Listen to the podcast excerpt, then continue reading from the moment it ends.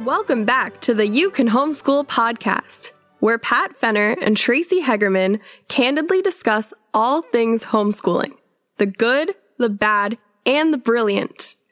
Go ahead and grab your favorite drink, find a cozy spot, and join this week's lively discussion.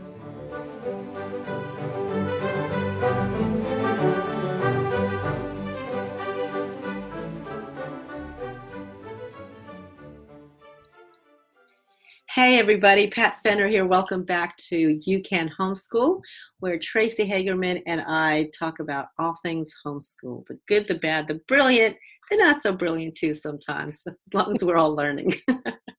Anyway, today's topic is something that we both identify with and appreciate about homeschooling. It's fostering creativity in your kids and how to do that through homeschooling. And I just I have always found homeschooling has been a real good environment for fostering creativity, but Tracy has lots to say about this, our happy homeschooler. So we're going to, Tracy's going to start off our conversation today. Tracy, how do you, how, or how did you, or what kind of tips can you give our listeners about fostering creativity?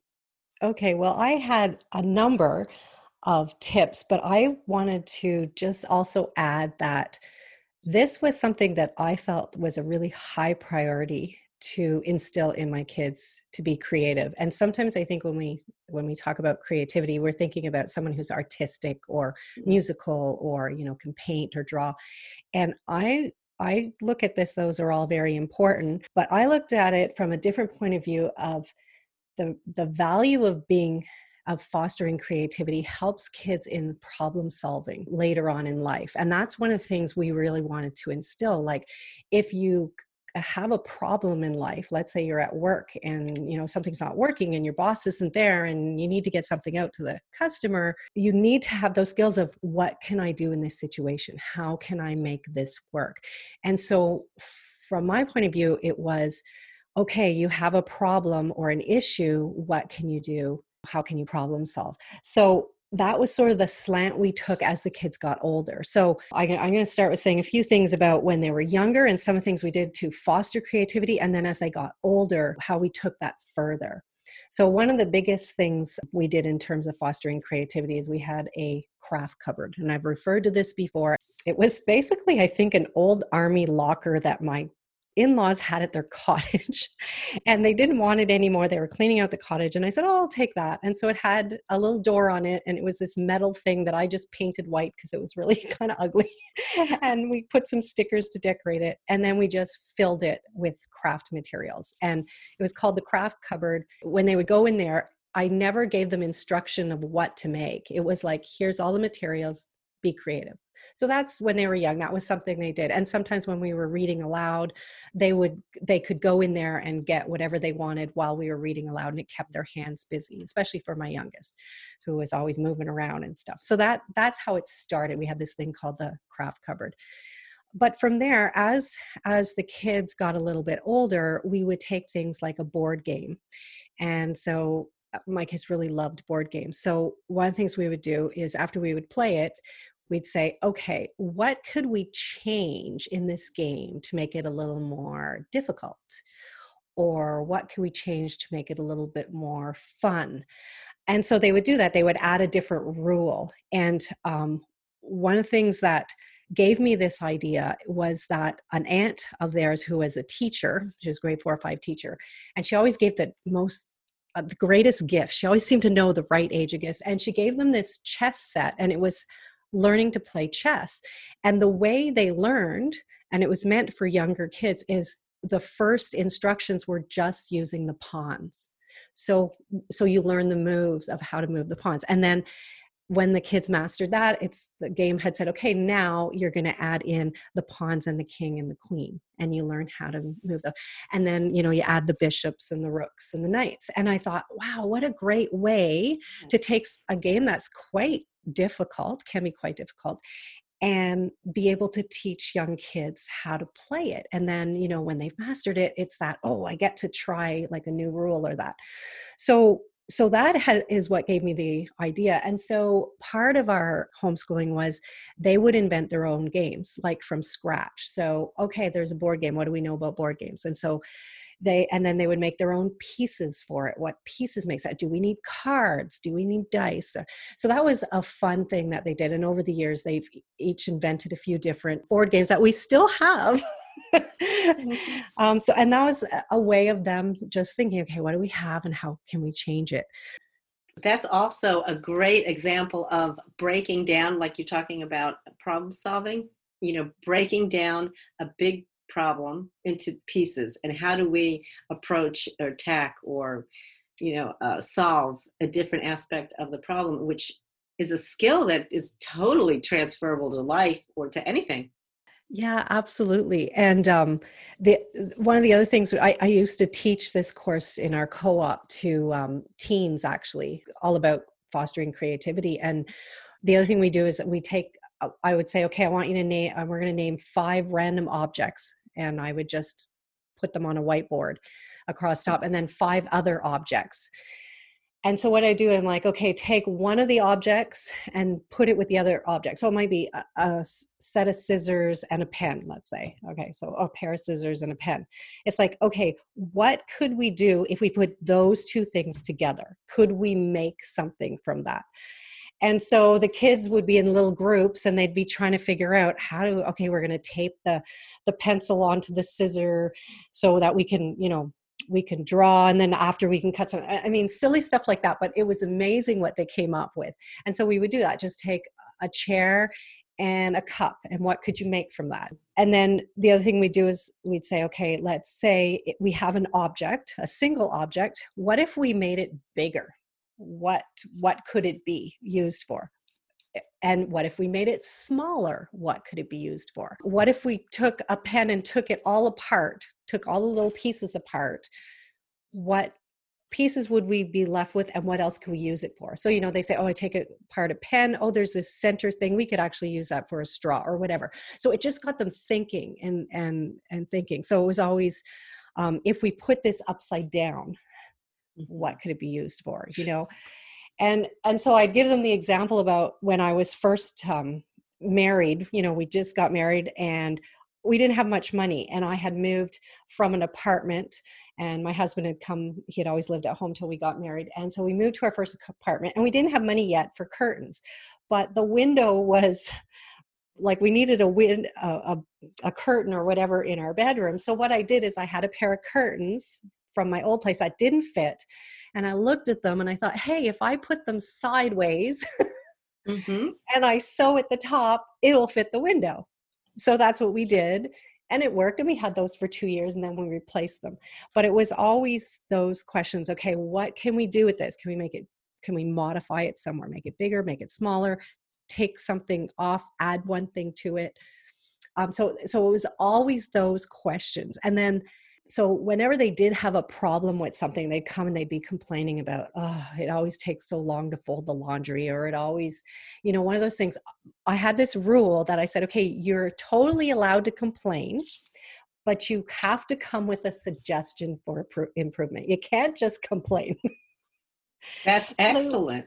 Yeah. So it was, you know, the laundry was always like sorting whose laundry was in because it was all together. And so they decided that we were each going to do our own laundry. So they didn't have to sort between, you know, the girls trying to figure out whose top is in there or whatever. And then it came down to, oh, like sorting dirty laundry is no fun. So then we, as a group, came up with the idea that if we each have two baskets in our closet, you can put the colored and the white and they're already sorted. So when you're, so it was stuff like that. So it was always saying, okay, I know this is like a pain, or I know this is annoying. What can we do? So, and I know sometimes the kids would accuse me of, Mom, you always ask, we ask you a question and you always give us a question back, because I always wanted them to think, right? But it, but I think those things are really important, mm-hmm. like making them think in the smaller things. So when they get to the bigger things in life, they they have that ability to think, okay, we're not stuck here. What can we do differently? Absolutely. So what are, what are some of the things you did, Pat? In well, your- those, I love those ways. I mean, but, um, well, one of the things that I think is really important, no matter what activity that you use, too, is to, to express to them that you have confidence that they can do this. They have this within themselves, because I think it's easy for moms, and I know I suffered from this too, rather than say, figure this out, you know, you have an idea in your head just from your years of experience and everything. And you think, oh, just if they just did such and such, we get this over with, we get this done. And then you, you're tempted, and sometimes we're not only tempted, but we do it, to just step in and take take over and problem solve. And that really, and, it, and that's a skill that we as parents need to develop, to be patient, to be able to step back, to be able to express to our kids, hey, yeah, this is this is tricky. What you know, what do you, what are some ideas? I know you can figure this out. What are some ideas? And let's talk about it. Not pass judgment. You know, truly brainstorm, because when you brainstorm something, of course, you ideally you don't edit and you don't pass judgment. Brainstorming is just, let's throw all the ideas out and then we'll kind of sift through them. But I think if our kids feel that we don't trust them to come up with an answer, or we think that our answer is better, and if they know from experience that we'll just jump in and eventually fix it anyway, so they don't need even need to play around with it, kind of squashes their creativity. And I would agree with you, Tracy, that the the overarching, the bigger picture of all this is, you know, when they're kids, yeah, have that craft shelf and everything, just let them go at it and be creative and do all these things. But the overarching thing is going to be, well, when we get older and we have to problem solve, how can I look at this differently? How can I take this situation and turn it sideways? You know, like your thing with the curtains, that was excellent. And that create that that being able to think creatively will translate into being an adult, a creative adult problem solver with the thing. So I, you know, I'll have to I have to say that some of those things that we did, and it was it was neat listening to to you and kind of bringing back memories.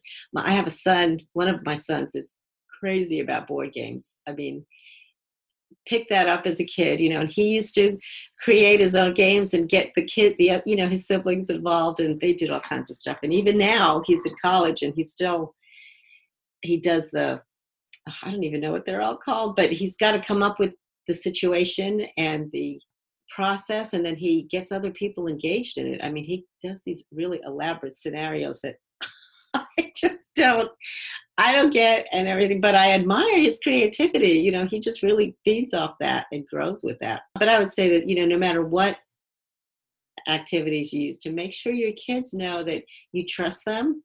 And this can take time if you are used to, if you're not used to this, you know, if you're used to stepping in and everything, just make sure that they understand that, yeah, they can do it. And just because the first answer or solution we come up with doesn't work doesn't mean we can't do it. It means we just got to go back brainstorming a little bit more, looking at it, maybe you know turning it a little bit on its side or whatever. Yeah, it it makes me think um one one of the things we were we would often do is when their birthdays came up, we basically had birthday parties till they were probably sixteen or eighteen. Like they, it was just the thing. Two of ours have their birthdays in the summer. Mm-hmm. So it's like, okay, here's your chance to invite bunch of friends or whatever. But, but what happened was when they were little, you know, you'd play this game. I don't know if you've ever played the game where you wrap up, I usually get a bag of candy that they could share at the end, but it, you'd wrap it in like twenty bags with tape. Mm. And so what would happen is, I think what we did, we pulled two names out of a hat, and those two people had to run and try to unwrap it. And the first, and then the, it was timed. Okay. So when the timer was up, okay, go. And because it's all taped, they can't quite get it apart. So that we did this when they were young and they loved it, but each year the game got more creative. So the next year we said, they said, oh, let's make it a little more difficult. This time we have to wear like oven mitts to try and unwrap. And of course you have two kids running to the middle. They have to put on their oven mitts, and then they're both grabbing it from each other, and it's on a timer. So then by the time they were fifteen or sixteen, they would still play these games, and their friends would love to come to our parties because they're like, you guys always have the craziest oh, yes. things going on. But then what they did is by the time they were, like I said, fifteen or sixteen, they had to run over, put on snow pants, a snow jacket, a scarf, a hat, gloves, ski goggles, and the timer was still like, you know, whatever it was, thirty seconds or a minute or whatever, and then they just get to the bag and then it was over. So I mean, they would have a blast, right? And then what happened was, even in that group, they'd be like, okay, let's play this again, but this time we're going to do it. So the whole group would be getting into it. Well, what are the newest ideas? And then it was blindfolded. So then you had to get dressed and then you're trying to find. So it, it was this annual, they all had these big parties, and it was all their friends saying, it's so fun. And I mean, they're teenagers, right? And I would laugh because normally, you know, they're all cool or whatever, but it just sort of transferred over in other ways. Like, you know, so I, I find they're good problem solvers, and it's giving them the ownership. Like you said, not, not stepping and giving them the ownership. And like, even when it comes to school, like my youngest daughter had trouble concentrating a lot of times. And she's like, Mom, I really find if I put music on, it helps me. And I, I just thought it was an excuse, but I had to trust her. I had to. And, and sometimes when they say stuff that this is going to work, even though you're thinking this is not going to work, we have to allow them to try. And it was always like, okay, we'll try it. And then we'll evaluate in two weeks or whatever.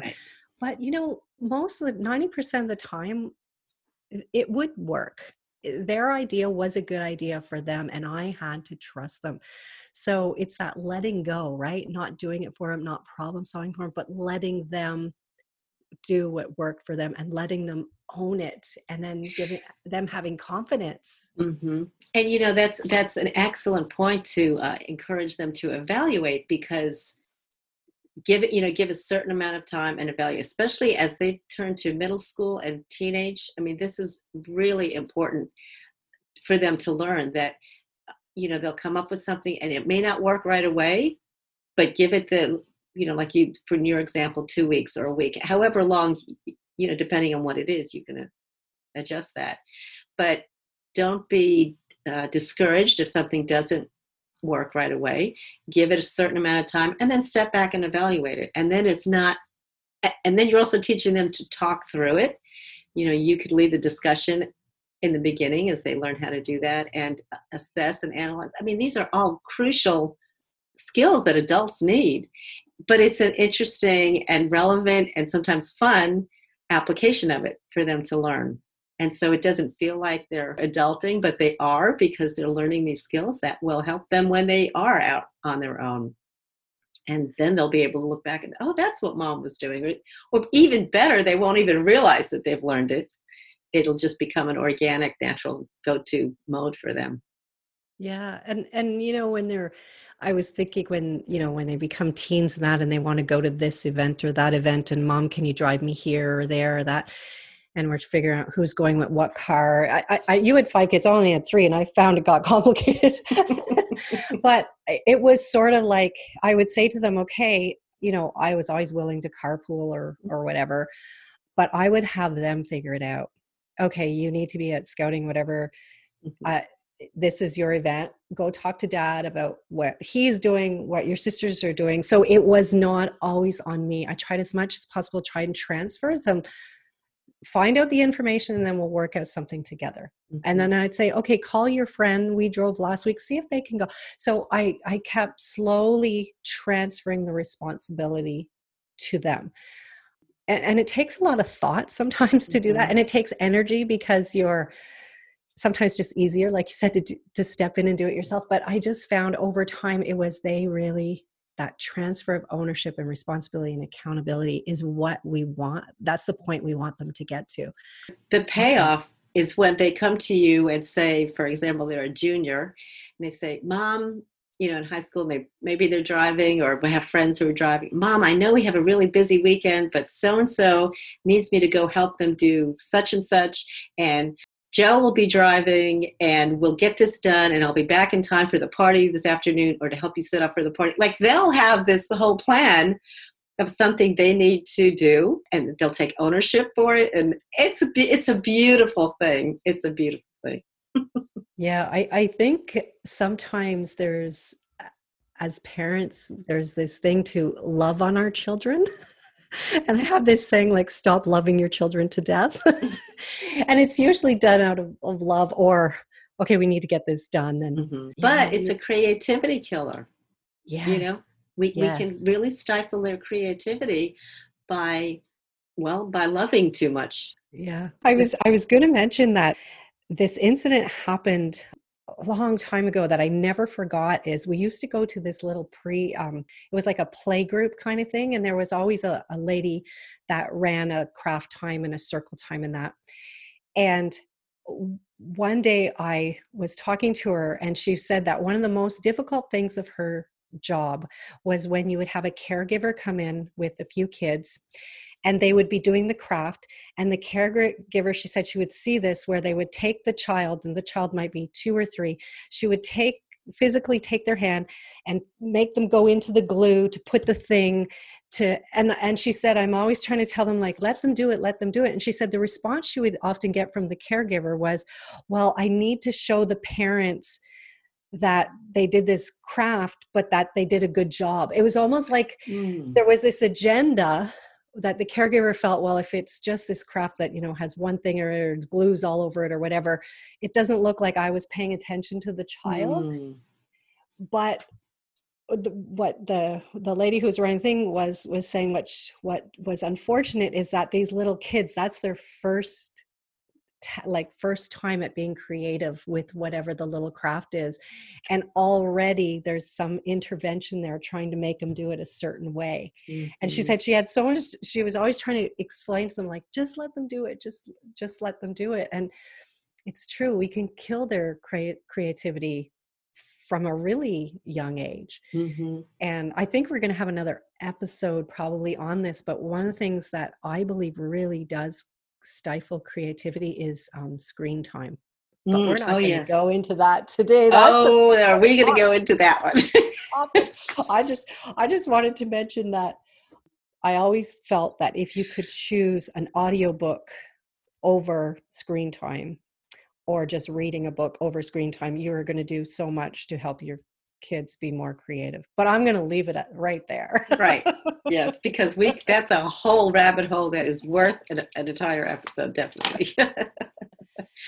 All right. Well, I've really enjoyed this, and it's kind of brought back a lot of memories too about uh, the things that we've done that have helped our kids. And it's and it's it is nice. You know, you and I both have grown kids now, and it's just very uh, rewarding to be able to see all this stuff pay off. You know, when they have successful lives, they're on their own, they're being creative, maybe in a creative field, uh, and just have all those things bloom, blossom, grow that, that started while we were at home. So parents, take this seriously, that you have the ability. It's it's not only a privilege, but it's a joy to be able to influence your kids this way. You know, it's uh, su- such a privilege to be able to stand by and help them discover and develop creativity within themselves, and then to be able to apply it as they grow older and, uh, you know, eventually go out on their own and be grown and flown. Yeah. And, and uh, the other thing is, if you're driving them somewhere, and I learned this, if you really want your kids to talk to you when they're a teen, it is to ask them those questions as you're driving. And that's another way of being creative and getting, letting your kids have their say. It's sort of like you're driving somewhere and you're, and I would just ask these odd questions, like, if you were given a hundred dollars and you had to make it last for a month, what would you spend it on? Mm-hmm. And so we'd be driving along somewhere and it would just be like a question like that. And we really get them talking, you know. There is something, I know, you know, I'm I'm all about eye contact, but there is something about the lack of eye contact in a car that will get your kiddo to talk like nothing. It's incredible. I totally agree with that, Tracy. It's, use the car car riding, car driving times or whatever for for, for quality, creative conversations. Yeah. Mm-hmm. And then I would tell myself, okay, Trace, ask the question and then zip it.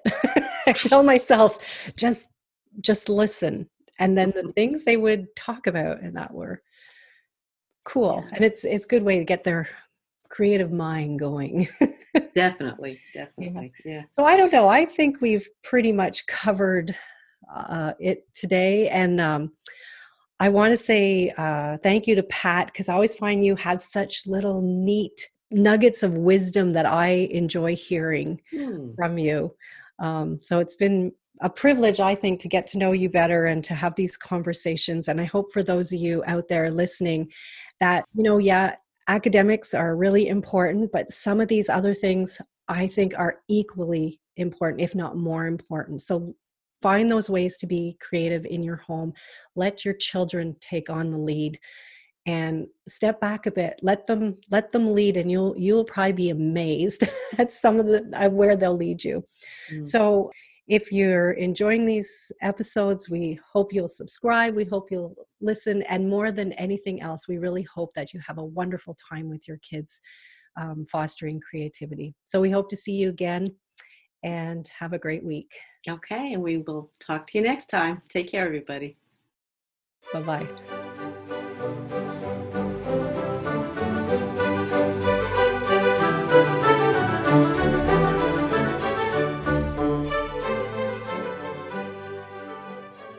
Well, that wraps up another episode of the You Can Homeschool podcast.